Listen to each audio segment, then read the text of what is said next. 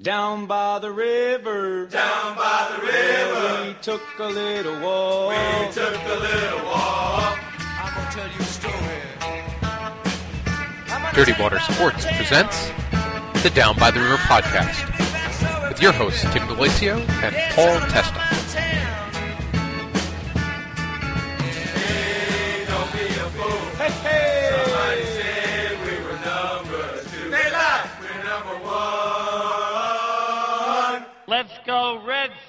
Let's, Let's go, go Red Red Sox. Sox. Let's, Let's go, go Red Red Sox.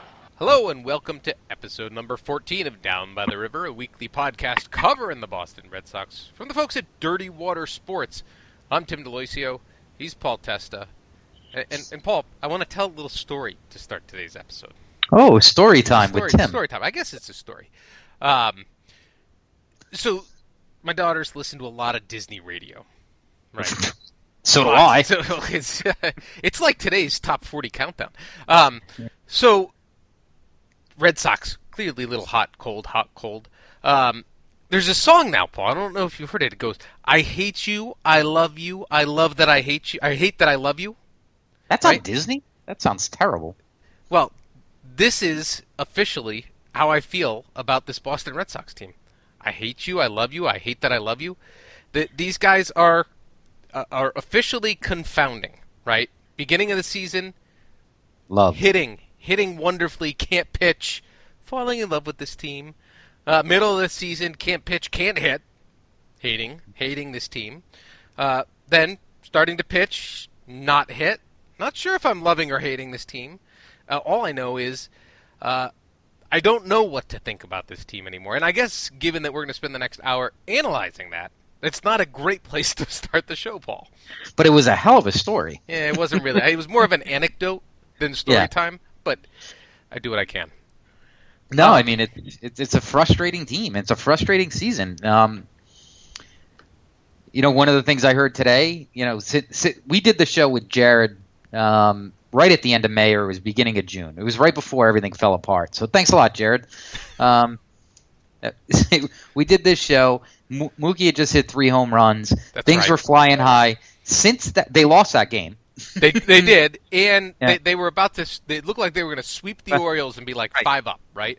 So since that show, 29 and 31, two games under 500. Um, that we've been stuck in mediocrity for two months. Um, and you know what's amazing about it, Paul, is that is that in that period, there Hmm. was a stretch where we went what sixteen and five. yeah, cra- well, the, before the All Star break and after the All Star Yeah. break. So It- so I mean, if you if you if you look at, we've had two really bad stretches, and one really good stretch that's made mediocrity. In that, we can't even be mediocre consistently, Paul. Exactly. I mean, and th- I mean, then you know things are flying high, things are going great. You lose two to Minnesota, which is inexcusable. You need to take three out of four out of that. I mean, Minnesota's the worst team in baseball. Then you get swept by the Tigers. Then which you go which out looks on a the road. little bit better now than it did at the time, to be honest. Now that now that they've won eight in a Oh, row and are climbing yeah. the standings, so like, well, they but- lost today. So. Okay, lost today. But you, but basically, you you could say that you gave them life in the wild card race, and then they outpaced you, right? So that makes it even doubly worse. Right. And then you go out to Anaheim, and you really should have lost three out of four. Um, or you could say you should have won three out of What? four. technically. Yeah, you could, but I mean, just the bats have just been dead silent. You go and then you go to Seattle, and it it's has been a little bit of a nightmare there. Um, it seems snake bitten is is a term used a lot.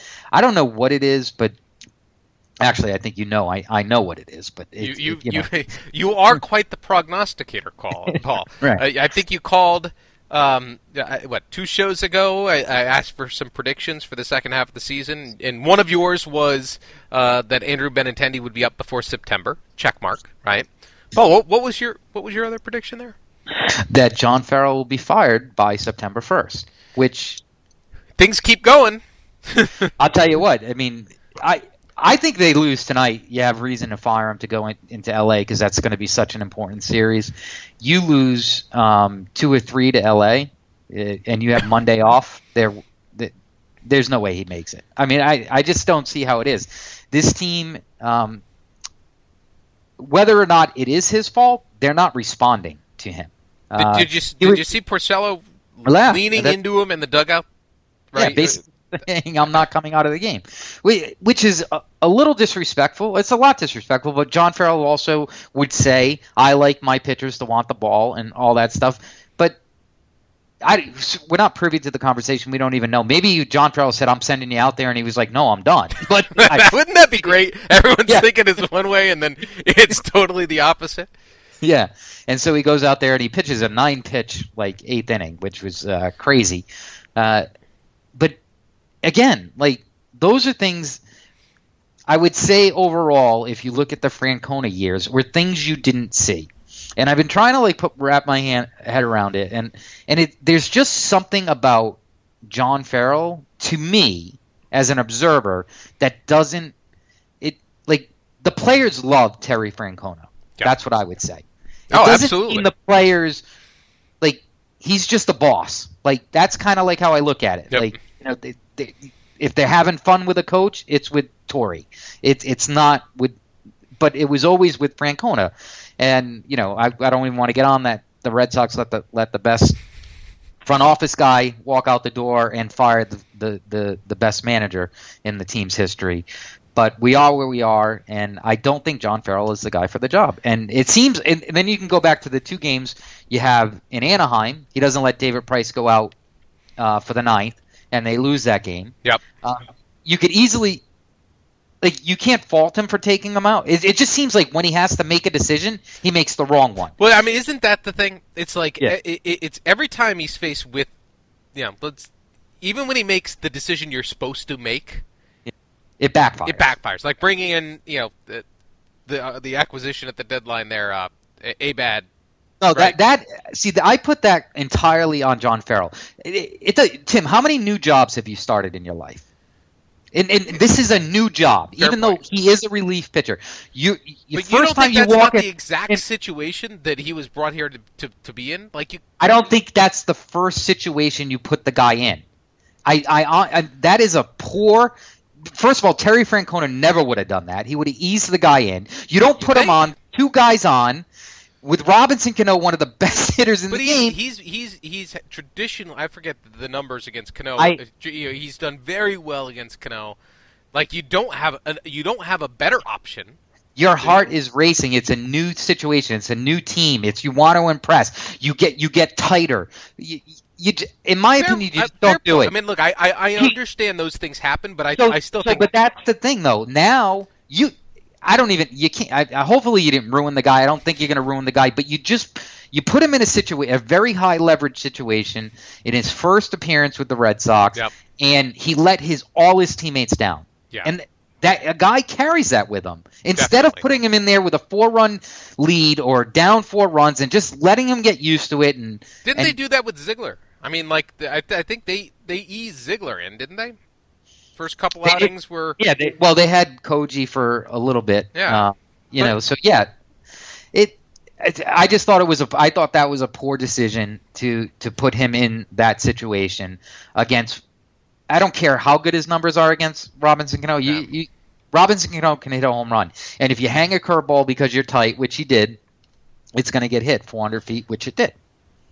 I, I'll put this squarely in the no matter what decision, whether he makes a good or bad decision, it ends up with a bad result, right? Like Right. that's that's that's where we're at with. So with you have Farrell, David Price at 89 pitches, right?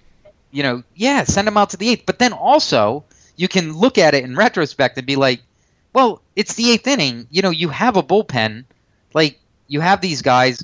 Why not? Why don't you just use them? Or maybe when after he gives up the home run, like why wasn't why wasn't someone ready in the bullpen to come in if he did give up a home run right off the bat? Instead, no, we're trying to get someone warmed up, and he gives up three more singles. And and I'll tell you, if if you make good decisions most of the time, when you make those bad decisions, they they don't come back to you know to the forefront of conversation. When you make a lot of bad decisions, each decision you make that goes wrong is gonna get talked about. You cannot hide. You, know, like you know, I well, I guess also in this market, look, Bill Belichick makes one odd decision on fourth and two.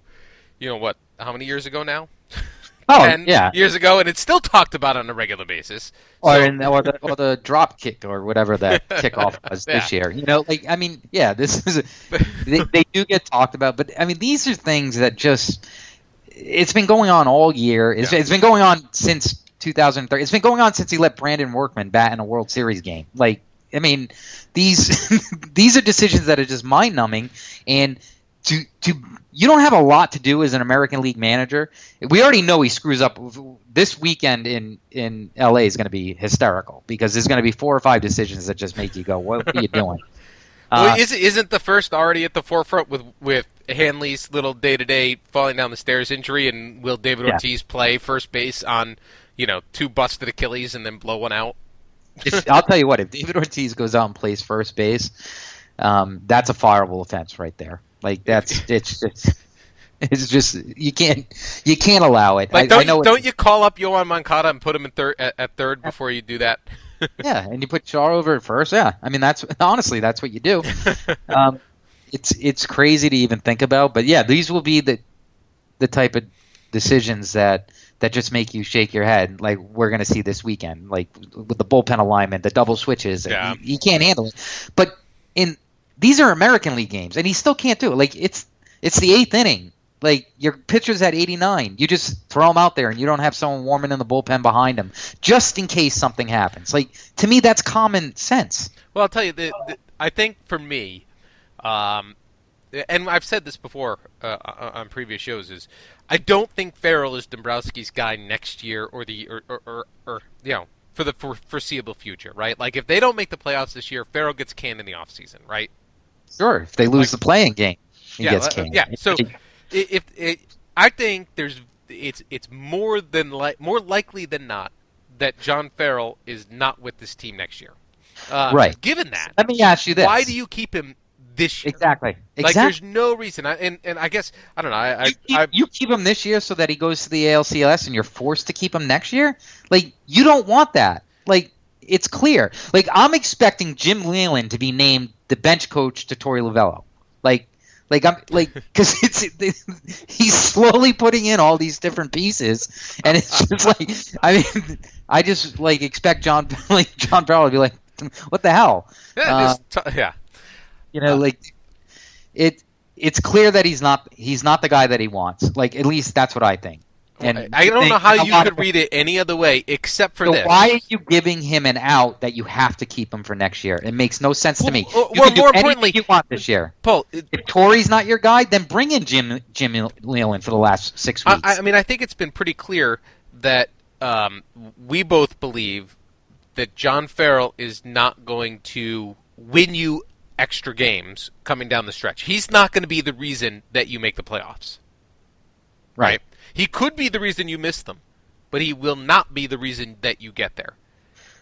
Once again, why is he still here? It's just that, like, it, is it? it, it it's almost like it's common courtesy. Like, it's like you know, I don't know what like what game they're playing, but when you have Lovullo there, the, it it it makes me question whose call this is. It, it is it Dombrowski's? Is it John Henry's? Is it like it, it is? Does Dombrowski have full autonomy to let John Farrell go right now? Is someone I don't know protecting him? I don't know if that. I don't know if he does. Like, uh, I I would think that he does, but I would think maybe also from ownership he kind of has. We really don't want to fire this guy. Um, I don't know why, but I think Yeah, I, I don't know either. I, it's the same people. I mean, well, I mean, I already mentioned.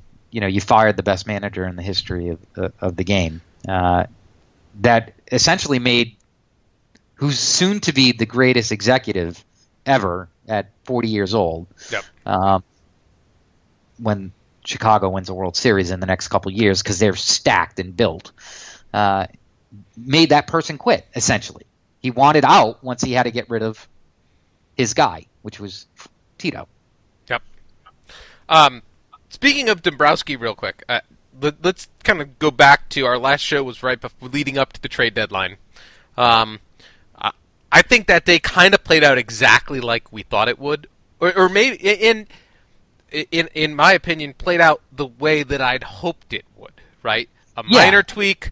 Don't rock the boat. Like we this team is not good enough to go and and spend Benintendi and Moncada. Like it just Right. wasn't. So the sales stuff, or yeah, it, I think more quietly the Quintana stuff was probably where um, the Red Sox were fishing more than Sale. I just that's my Well, gut. here's the deal, he was less I- available. That, that's that's how that, that's my gut on this for some reason, and I don't know why, but I, I, I, that's how I felt. you know, I we talk about the overvaluing of prospects, and uh, I mean, if it was two years ago, it was Henry Henry Owens. If then it was Casey Kelly, it was It goes back to it- Lars Anderson. Lars Anderson, right? So, so Who needs Mark I mean, Teixeira? Right. Yeah, we have Lars Anderson. Although we did have JJ Redick and uh, JJ Redick. Josh Reddick. My man Damn you, JJ. Damn, damn you! we did have Josh Reddick, and, we, and and he couldn't hack it. He was, and you know, he was another prospect that flamed out. And look at him now. Yep. But eh, the thing that was scary about the whole Sale thing, and even if it was Quintana or whoever it was, you were going to give up at, at the least. You were giving up Benintendi. I, I I'm convinced that like Moncada was never really like they were like we're not trading Mon- Moncada, and so people made a good point. They invested a lot of money in him and tagged. I mean, did. it was like 65 million, you know, that has been invested in him. Yep. Um, I mean, they put hundred and something into Rusney Castillo though, so right. or seventy. No, se- Yeah, 70. 70. But- Yeah. But I kept fearing that Dombrowski was going to do something like because I, and I, Well, I feared that he was going to really make that statement that he was who we thought he was, right? Like over the off season, there, he made the statements that we thought he might. This was the chance for him to, to live up to his billing, and he, he he tempered himself. Yeah, which is is a good thing because I, I don't care what it. I mean, I, again, I've, I've said it before. I think Chris Sale is a, is a Tommy John waiting to happen over the next three years. So you're going to lose him for a year, uh, and you're going to give up two everyday players for someone that's going to pitch 31 times for you for in a year. Uh, I did not. I was I was very hesitant about that. Now, if they could have done something around Benintendi, maybe added, you know, Henry Owens in there and. Uh, who's the guy that's blocked? Um, Devers, Manuel Devers, yeah, uh, and did something like that, I would have been okay with it. I, I could I could have dealt with it, but when I kept hearing that it was Moncada and Benintendi, I was just like, please don't do it, please don't do it. And and because again, I don't think this year this team is built to win. They they're pretty snake bin. Like the bullpen Yeah. is hurt. The you know everyone seems like I mean We, we talked about it in the pre-show, Paul. The Felger and Maz and, and Mike Fel, Felger specifically uh, talking Drew about the, Dominant? talking about the um, just uh, our perception of this team and the expectations of being a playoff team. Are they? Should they be considered a playoff team? Should it be a disappointment if this team doesn't make the playoffs? Uh, and and are they over or underachieving? Um, Felger, you know, to you know, to his uh, uh, true to to his consistent way of looking, said these guys are underachieving, right? And his logic was he didn't give them enough credit heading into the season. Um, I w- I think you can argue that this team. A is overachieving expectations. Expectations should be adjusted, and this team should be make should make the playoffs. right. And if they don't, then they've underachieved, right? Based on that adjustment. I think that's Well, here are some probably a the more points that they accurate made, way right? to say it. So you have an all-star closer. Yep. You have Rick Porcello that's going to get Cy Young votes. You Yep. have Steven Wright that was talked about as being a Cy Young for a while. Um, and you have David Price underachieving. You have an all-star in right field. Yep. You have an all-star in center field. Yep. Uh, you have an all-star at shortstop, All star You DH. An all-star at DH. Near all star at second. Now, and by the way, all those people are going to receive MVP votes. Yep. Every single one of them is going to receive some sort of MVP vote. And then you have Pedroia, who wasn't an All Star, but is playing at a level higher than he has the last three years. I would say two to three years at Yep. least. Um, and you're you're behind the Baltimore Orioles, you're behind the Toronto Blue Jays, and you're t- in a statistical tie for the second wild card right now. You should be much better than wh- wh- Well, where you are. If you look at you know a bunch of the uh, on baseball prospectus, they have uh, first order winning percentage, second order winning percentage, all these different things to you know adjusted standings based on you know how you should be doing as opposed to how you are doing. And if you look at those, and I don't quite get the math or the science behind it, except to say it's all based on run run differential and Pythagorean theory, you know, all the, all that kind of stuff. Um, that the Red Sox are in or should be uh, in those adjusted standings are in first place in the AL East, meaning they are underperforming the results that they put on the field in terms of wins and losses, if that makes sense. That- It does. Like, and and I think that's pretty apparent. Now, we were Well, I mean, trying this to is a team about. that's lost how many games? Like nine to eight or ten. yeah, to eight. I mean, there's They're been the times when the pitching has ha, ha, Yeah. has failed. You know, there's been obviously times when the when you know the the hitting has failed. I mean, this team seems pretty snake bit with the bases loaded and no one out. Like, how many times have they come out of that with one or no runs? Um, it, it so if we say that that they should be for, for a lot of reasons that I guess they, they should be leading the AL East. I, I mean I, I can understand where you could say they're they're underachieving, right? Right. Based on that um, as a team, and overachieving as individuals. That's a fair statement. Um, and who's in charge of the team? Well, that, John Farrell. Right. But isn't that? I mean, like, don't we come back to? Isn't that a pretty damning statement um, to to somebody that this team has individuals that are consistently overachieving at catcher with Sandy Leon. At first, I mean, like, look, Hanley Ramirez might not be overachieving, but he could be a lot worse. and he was last year, right? So you could well, he and he and he certainly over the last month Uh, has yeah. has changed. I mean, the, there was a big stretch there that it, it sucked, but I mean, he is coming around. Yeah, like I think you you could the only underperforming position. right? Now would be um, third base. Travis Shaw. Yeah. Yeah. I mean the the the, the Aaron Hill, Travis Shaw, whatever combination um, is just waiting for Yoan Moncada to, to get some at bat there, some some time at third, and and we thought Benintendi might be the September call up that sticks. Well, it might be Moncada, Paul. Could very well be, but the, you know, I mean, are they going to be playing in October? That's the question. But you know, and I think this is where uh, once again to fall back on the the Tony Maz and, and Mike Felger conversation from today is um, Tony kept piping back. Well, David Price, David Price, David Price, right? Right. And, and to be fair, yeah, David Price has dramatically underachieved.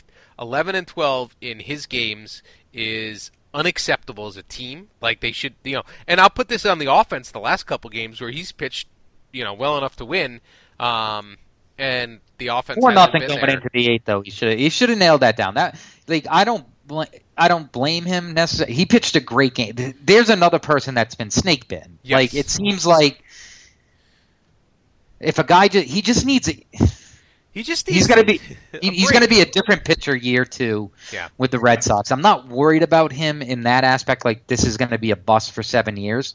Um, but what I am worried about is is it just seems like the guy can't catch a break. Like it's, he, he it's really can't. Like right it- now, it- he's he has not caught It's one. nine pitches, four hits. You know, like it's it happens so fast with him that when he loses it, uh, but you can you can complain as much as you want about that eighth inning and how he didn't nail it down, but you can't forget about the first seven innings when he was just painting and Yep. pitching unbelievable. Uh, and that's, I mean, and then just to quickly hop on Farrell, like, explain, you call up Benintendi. This is like another thing like Terry Francona never did. You call up Benintendi and you sit him today against a lefty when there's two more lefties coming up, and this guy's the easiest lefty out of all of them. And Benintendi's hit lefties better than he's hit righties throughout his minor league career.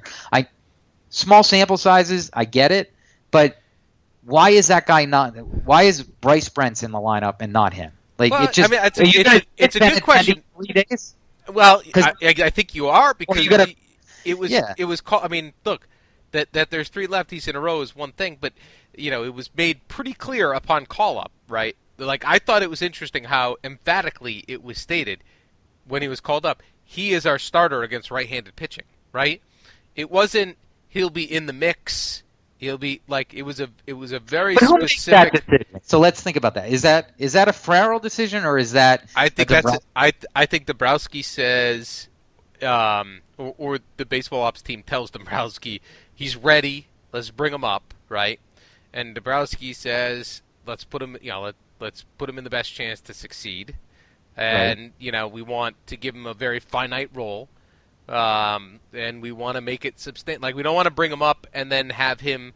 Um, be part of a three-headed monster, right? Like we want him to own his space, right? Mm-hmm. So right-handed pitchers pitching, you're the starter. Okay. See, I always thought that the the, the front office provides the players and the manager. Oh. Fit. And I know I that's think I, know it's more. of I a think this is a, a, a joint decision to some degree, but I also think this Well, is a a unique poor decision. circumstance, right? Like this is I- a pretty. I- it's a, no, it's a poor decision because they have the data in front of them to be able to make. And I think the worst thing you want to do with someone that you just called up is have him sit for three. I mean, first of all, the Well, first the- game, the- first game he sits. Yeah. Then he plays. I mean, he comes in as a pinch hitter. Then he plays. But, Paul, you don't you don't think that that, that now he's sit three days. get he's going to get uh, if he doesn't start, he'll get two at bats each game. Yeah.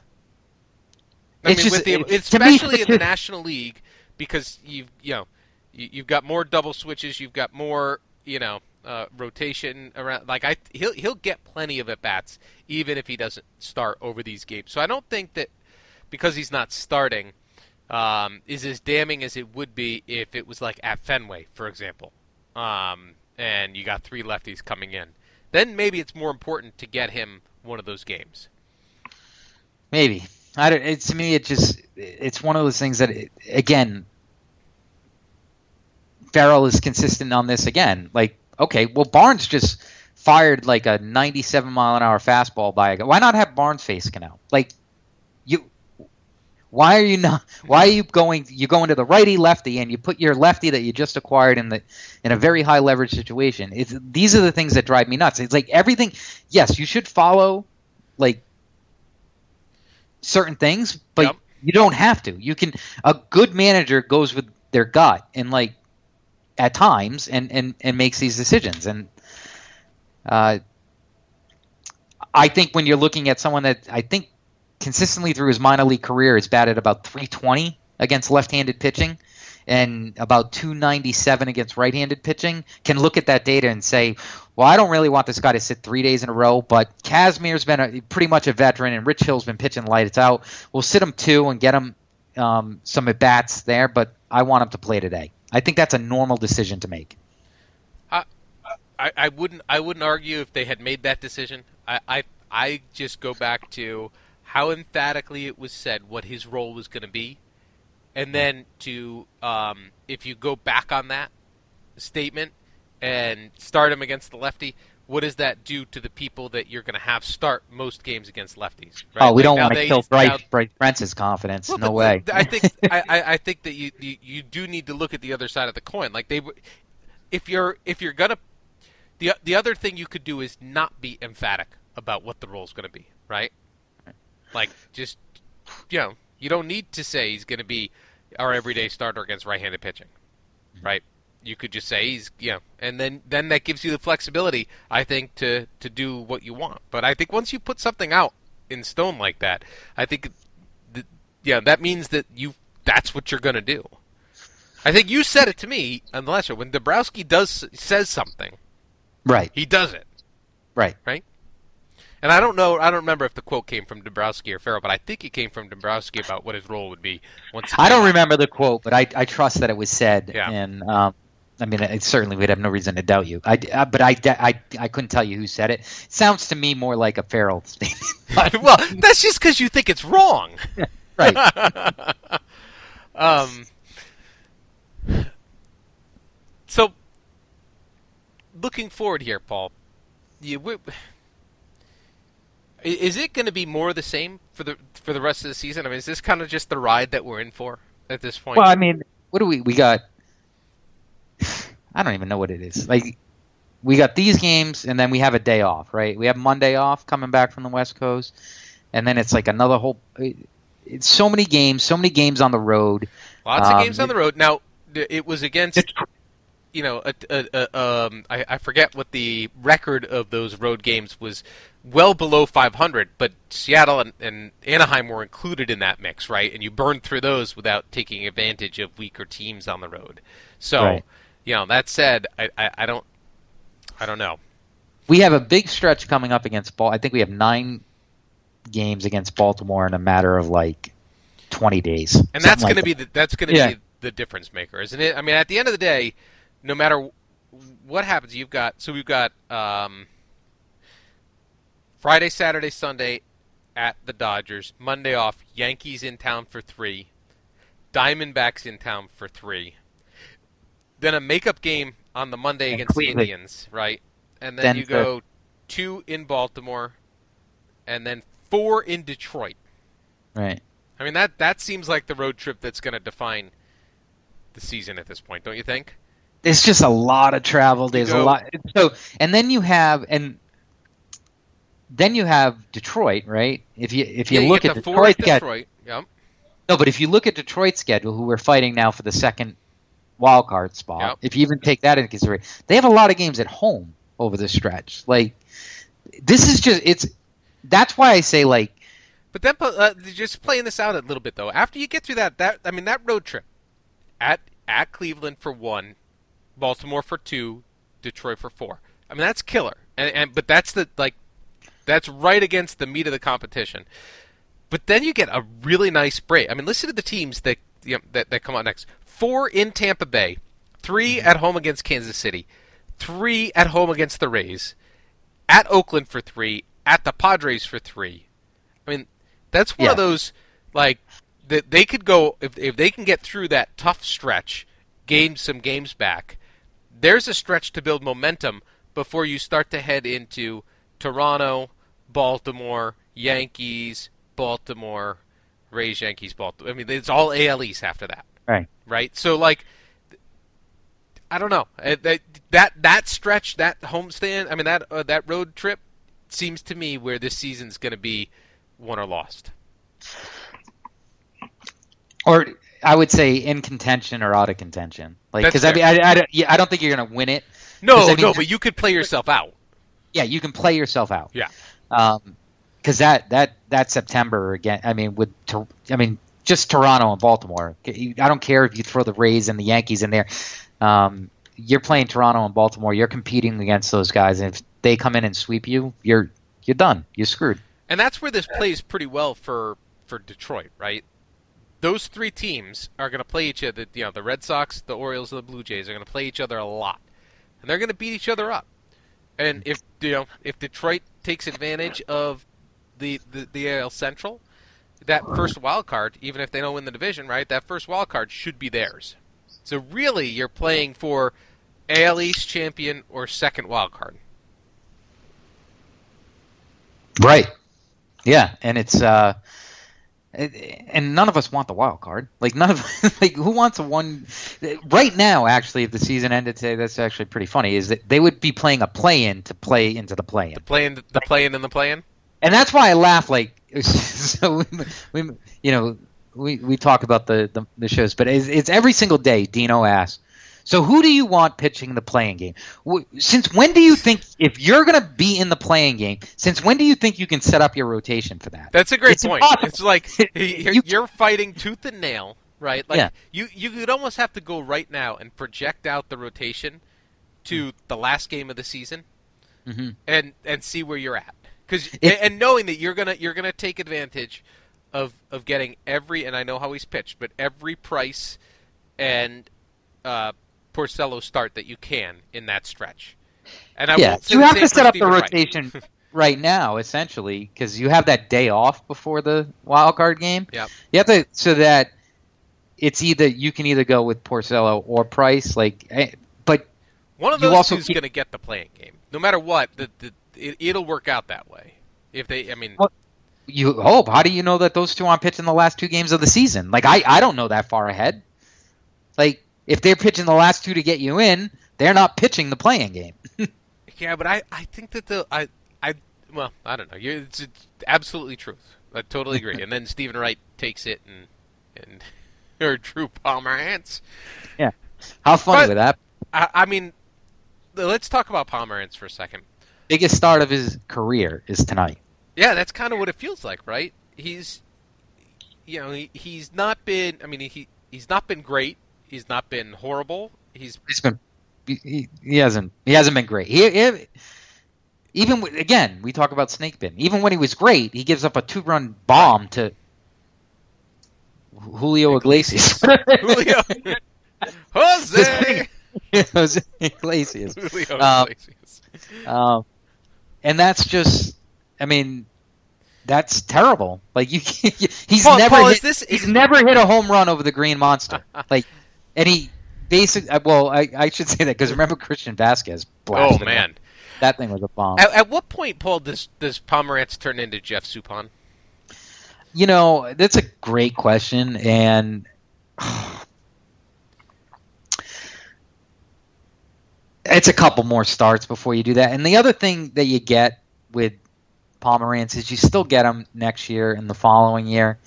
Yeah. Um, if this year ends up not working from an adjustment period, hopefully things work out in years two and three. Uh, but man, I don't know what it is. Like, like Mark Melancon, like when I saw him traded at the deadline, I was just like, this guy, guy. like he he was awful for us. Well, and it's scary. He was great before, right? Right, He came. He was awful, and then he was immediately great again. right. Uh, I think there's a lot to the saying that like it's just it's a it's a different place. It's hard to pitch in Boston for some reason. Now, do you think it's hard? I mean, I, I don't know. I haven't really looked at home road splits, but just like the um, is is it hard to pitch in Boston because of the media market, the fans, or is it or is it actually hard to pitch in Boston, knowing that you you're in such a potentially different hitters type park, where it, it, it you pitch, you know, we we always say you know hitters you know can take a different approach at Fenway than than other parts parks, and sometimes that's good for your swing, and sometimes it's bad for your swing. Right. I, I wonder to like, is there a mentality with which you know, like coming and pitching at Fenway changes your mindset as a pitcher, and that it's really hard for a pitcher to readjust that mindset when they go back out on the road. Like when you know, what I mean? it's because it's such a confidence and you know, I, I don't know. It's like a, It could. a Yeah, I don't golfer think that any, plays that plays on a home course, Paul, that is really tricky, right? And and you have to play certain types of shots, but not others, or you know whatever. And then if you're, uh, does that mess with your swing? And it might, right? If Right, You, if you go and play elsewhere, I just wonder if that's kind of i- is is the, this you know pitcher struggling partly Fenway Park. If, if possibly, I mean, it very well could be. I mean, I also think a lot of it has to do with the media and the and the fan. I don't want to say the fans. The fans are very supportive until Until Like you until you all- stink once, I don't think stink once. um, or in Clay Buchholz's case, stink lots. right. By the Yeah, way, it- remember last time I did ask you if, if Clay Buchholz was going to contribute to one win in the remainder of the season, and he did. and he did, Paul. So he did. hey, hey, kudos, cheers to Clay Buchholz. Yeah, he did. I Three shutout, three shutout innings. and you know the question. There's the there's the Brian Bannister question, right? Right. Um, it, it, can he make a difference? Uh, and it. Who knows? I mean, Eduardo Rodriguez pitching better. We, we haven't talked about him yet, but look, he's he's coming around. Buchholz pitched well. Even Joe Kelly wasn't horrible. Um, you've got like so if you could just fix David Price, which maybe he's done, and and we just haven't seen the fruits of that labor yet. Um, Yeah, I don't- again, like I mean, I think if you look at David Price, it, he hasn't been terrible. He's just had he's been terrible for a little bit of a, each start. all like at the wrong times. Right. Right. He's The- the he's games- put, he, since his beginning of you know just not really pitching well. Yeah. he's put together. I mean, in this stretch when he's been losing, I think I read somewhere that he's got a 3.5 ERA. I mean, if he finishes that eighth and ninth inning, if he does pitches a complete game the other night, his ERA is 3.99. Like, did you ever think that his ERA would get to 3.99? I, I mean, it's still at 4.5 I, ho- because I he hope gave that up it, I hope that it would, but I did I Yeah. and I thought that it could, but given the way that he, you know it feels like he's pitched, that's surprising. Right. Um, if this team, so look, uh, for a long time we said if this team could only pitch well, they're a playoff team. But they, you know, they, they have pitched really well the last two weeks as a Listen, team. They the pitched team- really well. The team now, from a starting standpoint, has a competitive team that could actually pitch in the postseason. Like if and they could they can If pitch Pri- to get you there. Now now can they can they lock down and win series in the postseason? We still have our questions because we don't we haven't seen David Price go and be David Price. and he's got a career two two and seven. I Yeah. mean, he's actually winless in the postseason, right? Or the, or he might have. I don't know. He's he's not a very as a starter. I think he, I think he has two wins as a reliever that Yeah. uh, first year uh, when he shut down the Red Sox. But if Price can fix himself, which he's on his, I believe he's on his way. Um, Porcello's done nothing to. I mean, you have to be confident every time. Even last night, I mean, he gives a three solo home. He gave up four hits. I'll, I'll, Three of them, three of them went 500 Yeah. feet. he gave- he gave up four hits for a collective fifteen hundred yards. it, but at the same time, it you know you got to be. I'm confident every time he takes them out. Yeah. I mean, there's movement on his pitches. He's just he's pitching with a lot of confidence. well, and I'll tell you, Paul. The one one thing I know is that if he gives up three runs, he's still going to be in there in the seventh, right? Like he's That's not going to get knocked right? out. He's gonna Right. he's gonna he's gonna find his way through, and he's gonna battle. He hasn't taken the knockout punch. Really, I mean, I can't recall the last time he's taken the knockout punch. and you think he's going to sometimes. Like you're like, oh, this is this is not going to be good, and then Yeah. he just settles in and and he deals, and he get he gets you to that seventh, eighth inning every time, Yep. which is um, a lifesaver. I mean, you could actually be looking at a pitching rotation where, where Wright is number four because the way that um, Eddie's pitching now, Rodriguez is, is he he has gone through a cut like Seattle. Uh, they had played the Cubs late into the night, lost a heartbreaker. They flew across the country back. They could have been a little tired, but he did. He was dealing. I mean, he, he was he pitched an unbelievable game. Um, I forgot. We're not hearing about the pitching, the, the tipping of pitches no anymore, right? no. Uh, so he's he yeah. I mean, they've settled the pitching a little bit. I mean, Yeah. Drew Pomerantz is is now your number five. I mean, he's not even on, pitching in the postseason, and he he was the big big guy that we got. But I mean, that's the truth of the matter is now if you can stabilize the bullpen, if they can get to the postseason, they stand a chance. But what what they're going to have to do, just like you said, is they're going to have to deliver. They're they're going to have to. They can't be if you if they put up the stinker because the hitting's not going to be there in the postseason for the for, for the Red Sox. They'll hit, they're not going to be putting up nine, ten runs a game. You just don't do that in the postseason. Right. So now that we go back to the it, last two weeks, the pitching's been there. Do we? I mean, do we feel like uh, that that they're they're good enough to pitch them to the postseason? Uh, Did we answer that? I mean, are I they think- good enough? I like, think- is that is that the going concern right now? Because it, I don't think No. the lineup is a going concern. I think that they're slumping, but I think that but they're going to like slump. that. Like, yeah. the Th- pitching needs to step it up a little bit in in in this uh, because the hitters are going to be tired. They're they're the ones playing every day.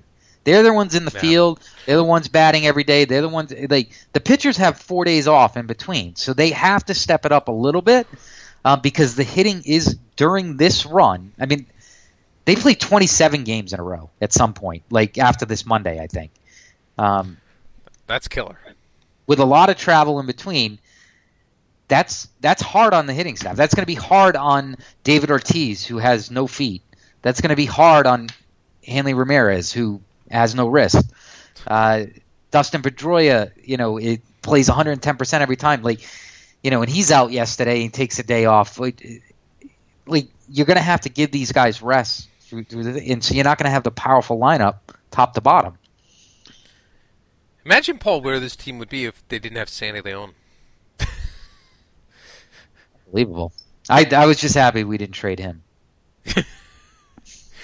Oh, Sandy Leon. Don't- by the way, strike- speaking of Don't strike when the irons hot on Sandy. That's a good point. Well, you know, if if if uh, Christian Vazquez were hitting in the minors and or Blake Swihart weren't gonna need surgery on his ankle, Oh, that's another. Yeah, uh, isn't that didn't even touch on that. That was fan, another fantastic um, medical diagnosis Yeah. by the Red Sox He's, he's, he's going to be out a couple days. Well, no, surgically repaired ankle.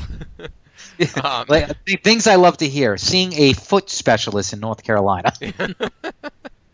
um, Well, that took a turn. it's interesting. Uh, You you wonder if that injury. Let's say they never did the outfield experiment. He doesn't get hurt.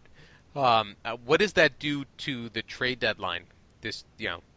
Oh, this it, this trade line's totally different.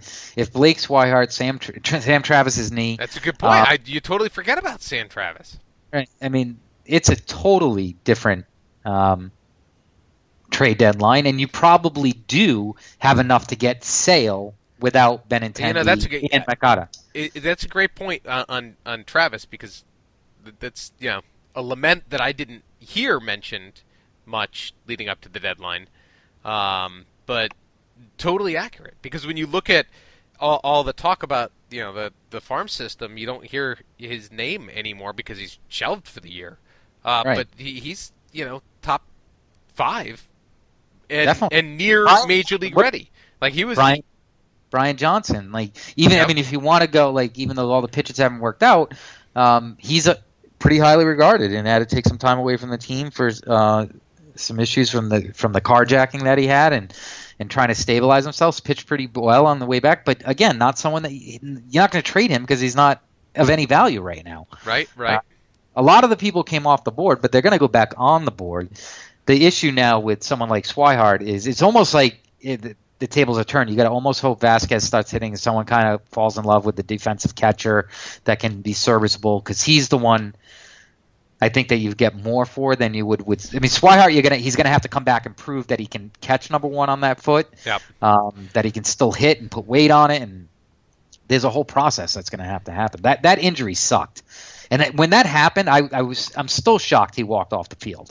like, Did- he- help or not, I like that was that was a terrible, terrible. Um, looked like a terrible injury. What did you What did you make of the smoke around Jonathan Lucroy and what that meant for the you know the, the catching position, the confidence or lack of in Christian Vazquez's bat full time, or the the future prospects of uh, Swihart because you, you did have an option on Lucroy for next year, or you he, he wanted to renegotiate right and extend. So you would think that he might not just be a one and done type player for you. You're making a decision at the catcher spot that there was some interest. First of all, do you think there really was some interest, or was it just like playing the market, right? Um, and if there was interest, what's your take on, on how the organization looks at this you know group of catchers that they have right now? Well, it's interesting because I'm trying to think. Was it the game that after when they sent Vazquez down? Was that when Wright threw the fastball and gave up the grand slam or the three run, whatever it was in the rain? I don't remember the timing. I think it was, but I'm not. I, there was clearly a situation where Vazquez went against the manager. It seemed because he was immediately sent down um, after the game, uh, and they were kind of going in another direction. With, I mean, the easy thing was like we didn't want to put Sandy Leon on waivers, Right, you know, right. We had, Andy, We had but- to protect him. yeah, but they were pissed at, at Vazquez. So Vazquez might have burnt a bridge within that managerial staff, um, and I don't think they want him back right now. Uh, but that doesn't mean if there's a new regime that comes in that he doesn't get a clean slate and can start Right. over again because we've seen that has been successful. I think right now, if they could have gotten Lucroy and they could have got him for a reasonable place, I mean, at that point, I don't think you even have to worry about trading. Va- Vazquez is the perfect backup catcher, right? Like, Yeah. at he's going to go and play great defense, uh, and but at that point, yes, it's Swihart. You, you know, you're trading him. If you Yep. picked up Lucroy, you're, you're trading Swihart. But And, again, and isn't you make Lucroy what you hope Swihart could be as a catcher? Like, isn't he a pretty good, like, athletic, good hitter? You know, uh, Yeah. like average yeah, to I mean, I would even you know. say that you know they might even have a higher upside for for Swihart than than what Lucroy's already done, and Lucroy's great. Uh, it's just, I think at that point, you, you're not Blake Swihart's either your everyday catcher, like you can make Vazquez be a backup catcher, Yeah. but Swihart either your everyday catcher or he's trade bait. Like Yeah, I would agree that's with the that. only that's the only thing you can do with him because he's th- I don't want to say he's that talented, but he's got that much potential. Yeah. No, I, I, and especially when you have that much that much ability on the offensive side, right? Like Right. that changes the the conversation. Um, well, you know, it's it's it's it's, it's like it's just such a such a balance, and I'm glad that we navigated the trade deadline um, and kept this intact between how much future this organization has ahead of them. We've I mean, we just went through the you know, talking about young kids that aren't on the roster, and we know that the core is young, right? Right. That, that's here this is now. why I don't care about if we make the playoffs this year. I mean, I Well, want look, to make here's the the- here's the but I didn't want to sell the farm to get to the playoffs for David Ortiz's last year or whatever it may be. Like if they're going to win, win organically, get there. True. Um, but no, the future is so bright from a positional standpoint. But but let's not undersell the the David Ortiz's last year point. In, not in so far that ceremonially we need to do that. There's a big hole in this lineup next year when David Ortiz isn't there. Um, that's gonna need to get filled one way or the other. Like I think It's not going to get filled. I mean, like, so you're not going to fill it. You already have to know that you're taking a step back. There, there's one David Ortiz, and David Ortiz is the best DH in the history of baseball. Um, Edgar, Ed, he's Edgar Martinez is number two, and he was Yep. a pretty damn good. Um, well, I guess the, I guess my, my larger point is so if if Hanley goes there, that's not a one for one trade. But like if Moncada comes up and plays third and becomes a you know a, a, a real thing, like th- Yeah. then then I could say maybe you've you know you're you're transitioning that well. You, maybe you can do it without the need of a an, an Encarnacion or Jose Bautista. which is what I hope they don't do. I, like, I don't want those to, to invest the money in those people. Yeah, it's good. It's it. I think the the win now, because you have Ortiz at the center of this lineup, does have some a- little bit more merit just because of how well he's playing. Now, look, let's talk about Ortiz for one quick sec, Paul. Um, he's he's in a bit of a slump, right? That's- Yep. Uh, which is to be expected. I mean, he, he, he's yeah, he's not going to go through a season without a slump. Um, h- do we worry that you know he used up all his bullets to get here, and that the body is just doesn't have it left? I mean, that's the reason that he's walking away. But I wouldn't say yeah, but I would I wouldn't say that he used up his bullets. Like Yeah. I don't think he could have paced himself. Like when if your body breaks down, it just breaks down. Like I don't think I don't think well, he could have that's swung, I, I, I don't think he could have saved. swung easier in April and May. Um, he certainly is not hustling it down the line. so